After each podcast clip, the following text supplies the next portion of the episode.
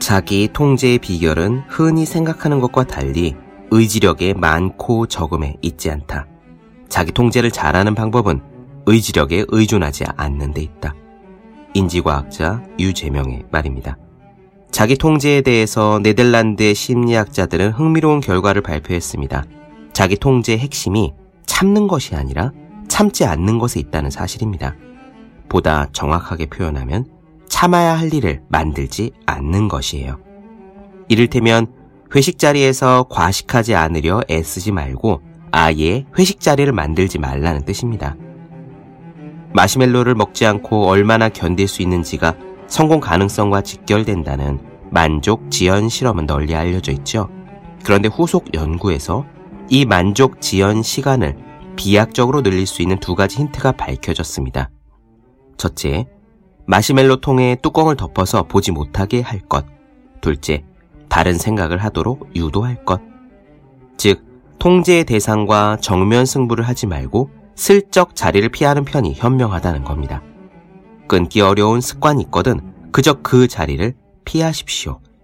시선을 다른 데 두고 생각을 다른 것으로 채우시기 바랍니다. 그것이 자신을 통제하는 가장 쉬운 비결입니다. 책상에 올려두기만 공부하고 싶어진 365 혼공 캘린더 스스로를 통제하는 비결의 한 대목으로 시작합니다.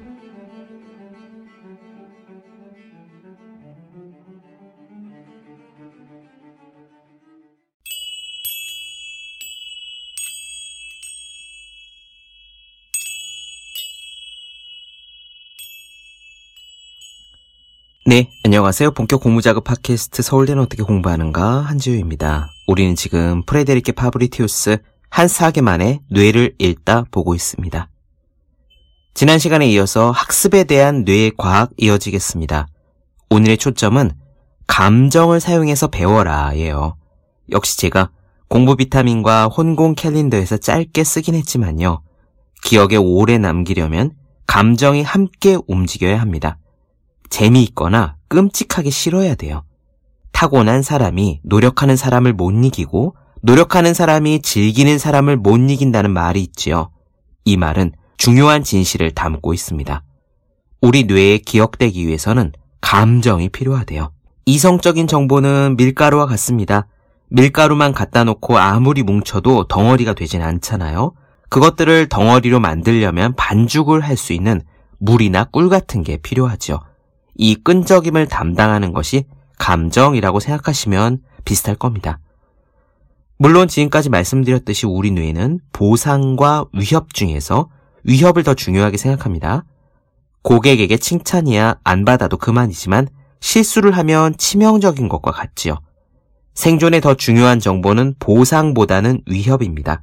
마찬가지로 우리 뇌는 위협이 되는 감정, 즉 큰일 날 뻔했다, 하는 감정을 더 잘 기억합니다.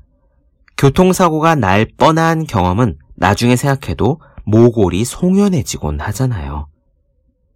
위험만큼은 아니지만 보상, 즉 좋은 감정도 당연히 학습에는 도움이 됩니다. 재미가 있어야, 즐거워야 기억에 잘 남는 것이죠. 공부를 좋아하지 않는데 억지로 학원을 많이 다니면 아무 쓸모가 없는 뇌과학적 이유가 여기 있습니다. 그래서 공부를 잘 하려면요. 사실 다른 모든 분야에서도 마찬가지긴 하지만 무엇을 잘 하려면 하고 싶다는 마음이 먼저 우러나야 하고요. 하고 싶다는 마음은 결핍에서 옵니다. 부족해야 하고 싶다는 생각이 드는 거죠. 옛날에 우리가 너무 가난할 때는 지원도 정보도 부족해서 공부를 못했다면요. 지금 우리는 너무 모든 것이 풍족하게 제공이 되어서 특별히 공부를 할 필요를 느끼지 못한다는 진단이 가능할 겁니다.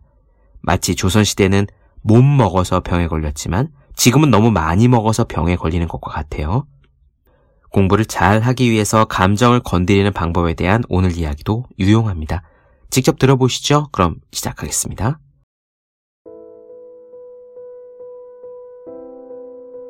기적 같은 잠재력을 지닌 신경 가소성의 비밀 재료는 어느 상점에서도 구매할 수 없으며 어떤 약으로도 얻을 수 없다. 아는 것이 많은 사람은 냉철하고 유능할 것이라는 고정관념은 사실 학습이 실제로 이루어지는 방식과 거리가 멀다.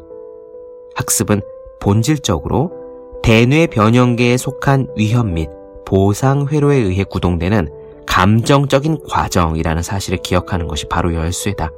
그러므로 뜨거운 난로에 손을 대는 것과 같은 불쾌한 경험이 즉각적인 학습으로 연결되는 것은 너무 당연하다. 이렇게 실수를 한 어린이들은 실수를 또다시 반복하는 일이 거의 없다. 아이들이 놀이를 하거나 즐거움을 느낄 때 가장 효과적으로 학습할 수 있는 것은 우연이 아니다. 감정 요인의 막중한 역할은 어린 시절에만 유효하지 않다. 몇 년째 영어 공부에 매달려온 한 남자는 언어와 취미에서 접점을 찾아낸 후에야 비로소 학습에 대한 열정에 불을 지필 수 있었다. 우리가 스페인 출신의 한 임원을 처음 만났을 때 그는 요지부동이었다. 자신이 절대로 영어를 배울 수 없을 거라고 얘기했다. 그는 이 수업으로 인해 우리와 그의 시간이 모두 낭비될 것이라고 주장했다. 그러나 우리에게는 다른 생각이 있었다. 그는 2차 세계대전의 역사를 열성적으로 공부했으며 특히 탱크의 매력을 느꼈다. 그는 얼마 없는 여가 시간에 탱크 모형 만들기를 즐겼다. 우리는 거기서 기회를 포착했다. 첫 번째 만남이 거의 끝나갈 무렵 우리는 그에게 작은 과제를 하나 내줬다. 다음 수업 시간에 탱크 모형을 하나 가져와서 모형에 대해 설명을 해달라는 것이었다. 그가 스페인어로 탱크 부품에 대해 이야기를 해주면 우리는 보답으로 각 부품의 이름과 기능을 영어로 가르쳐 주기로 했다. 예상대로 그 임원은 애정을 담아서 조립하고 꼼꼼하게 색칠한 탱크 모형을 다음 수업에 가져왔다. 우리도 역시 미리 준비를 했다. 그는 탱크의 부품을 순서대로 소개했으며 우리는 그가 설명한 내용을 영어로 다시 알려주었다. 남은 수업 시간 동안 우리는 영어만을 사용해서 탱크에 대해 이야기를 나눴다.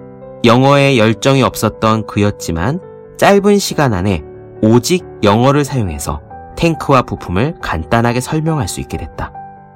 이어지는 수업에서 우리는 2차 세계대전과 탱크라는 주제에서 조금씩 벗어나 글로벌 시장의 비즈니스 임원들에게 필요한 실용 영어와 일상 용어로 차근차근 옮겨갔다. 어떤 경우에는 지도를 보고 나면 상황이 더욱 분명해지기도 한다. 감정의 필수적인 역할을 고려했을 때 학습을 관장하는 주요 두뇌 영역인 해마가 감정을 담당하는 부위인 대뇌 변형계의 중심부에 자리 잡고 있다는 사실이 타당하게 느껴질 것이다. 대뇌 변형계 한쪽에 있는 이웃은 위협 반응을 주관하는 편도체이며 다른 쪽에 있는 이웃은 보상과 관련 있는 측좌핵이라는 부위다. 우리가 새로운 정보를 습득하면 이 새로운 정보는 해마로 전달되고 해마는 이 정보가 감정적으로 연관성이 있는지 그렇다면 긍정적 연관성인지 아니면 부정적 연관성인지를 확인한다. 그 다음에 해마는 장기 기억에 이미 저장되어 있던 다른 정보와 새로 얻은 정보를 비교하면서 정보가 정말 새로운 것인지를 판별한다. 하지만 솔직히 말해서 우리에게 꼭 필요한 정보가 모두 감정적인 연관성을 지닐 수는 없을 것이다. 그래도 괜찮다. 만일 당신이 뇌를 속여서 충분한 도파민, 노르아드레날린, 아세틸 콜린을 분비하게 만든다면 당신이 더 많이 학습하고 기억할 가능성은 높아질 것이다. 이렇게 감정 요소와 재미 요소가 고르게 들어있는 내용을 배울 때보다 효과적으로 학습할 수 있는 길은 없겠지만 적어도 아무런 결실이 없는 학습 경험을 방지할 수 있는 방법들은 존재한다. 몇 가지 얘기해 보겠다. 첫째, 정리를 먼저 하지 말라. 어떤 교사들은 잘 하려는 욕심에 지난 시간에 다룬 내용들을 먼저 정리하는 실수를 하곤 한다. 그러나 복습하는 내용은 우리가 이미 아는 내용이다. 설계상 뇌가 최소화하거나 무시하는 정보가 정확히 이런 종류의 것들이다. 우리가 꼿꼿이 허리를 펴고 앉아 집중력을 발휘하게 만드는 것은 새로운 내용이다. 당신이 발표를 하든 혼자 공부를 하든 시작 단계에서는 활력과 놀라움 같은 감정을 느끼게 만드는 내용에 초점을 맞춰야 한다. 두 번째, 주제를 바꿀 수 없다면 배경을 바꿔봐라. 오래되고 지루한 업무에 손이 묶여 있다면 새로운 환경을 조성해보라. 어떤 때는 그저 의자를 바꾸는 것만으로도 효과가 있다. 또 어떤 경우에는 카페 같은 장소로 옮기는 것을 의미할 수도 있다. 심지어 다른 컴퓨터나 다른 글씨 폰트를 사용하는 것조차도 도움이 된다. 두뇌로 하여금, 어, 이거는 새로운 건데? 라는 생각을 할 수 있게 만드는 것은 무엇이든 침체적인 분위기에서 당신을 구출해서 생산성 높은 상태로 바꿔줄 수 있다. 셋째, 지나친 체계는 피하라. 어떤 체계는 유익하지만 너무 지나치게 체계적인 환경은 학습을 방해할 수 있다. 대부분의 사람들은 은연중의 규칙을 익힐 때 효과적으로 학습을 한다. 어린아이들이 이 원칙의 전형적인 사례다.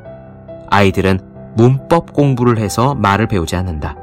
아이들의 뇌는 모국어를 구성하는 패턴과 규칙을 무의식적으로 파악한다.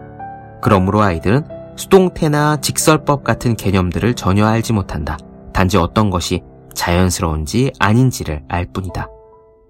놀랍게도 무언가의 구조가 잘 정돈되어 있지 않고 엉성하거나 특이하며 심지어 주요 정보가 빠져 있을 경우에 이를 이해하기 위해 들이는 노력 덕분에 그것을 기억하기가 더 쉬워질 수도 있다. 넷째, 다양한 형식의 학습을 이용하라. 작업 기억의 용량은 생각보다 작지만 다행히도 언어와 이미지를 동시에 처리할 수 있다. 또한 후각 같은 감각 기억은 작업 기억의 용량을 차지하지 않으면서도 무언가를 떠올리게 해주는 추가적인 자극지 역할을 할 수 있다. 실제로 우리의 학습에 더 많은 두뇌 영역이 연루될수록 우리가 학습한 내용을 기억할 확률도 높아진다. 습득한 정보에 대한 기억이 두뇌의 여러 영역에 저장될 뿐만 아니라 멀리 떨어져 있는 영역들 사이사이에 신경 연결망을 구축하기 때문이다. 다섯째, 충분한 수면을 취하라. 충분한 잠은 감정 조절에 도움이 될 뿐 아니라 학습 능력도 높여준다. 잠은 학습과 기억력에 필요한 새로운 신경세포의 성장을 촉진하기 때문이다.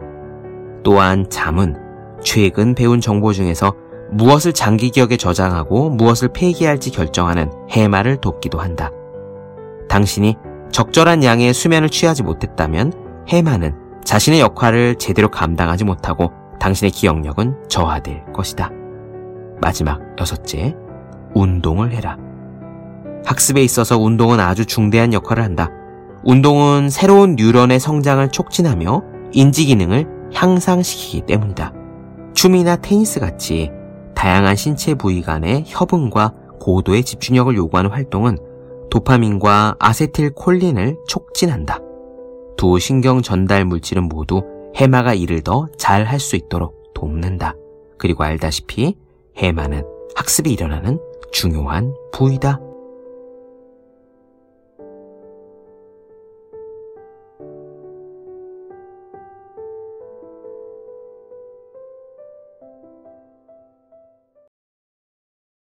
네, 본격 공부자 팟캐스트 서울대는 어떻게 공부하는가 뇌를 읽다 나눠드렸습니다.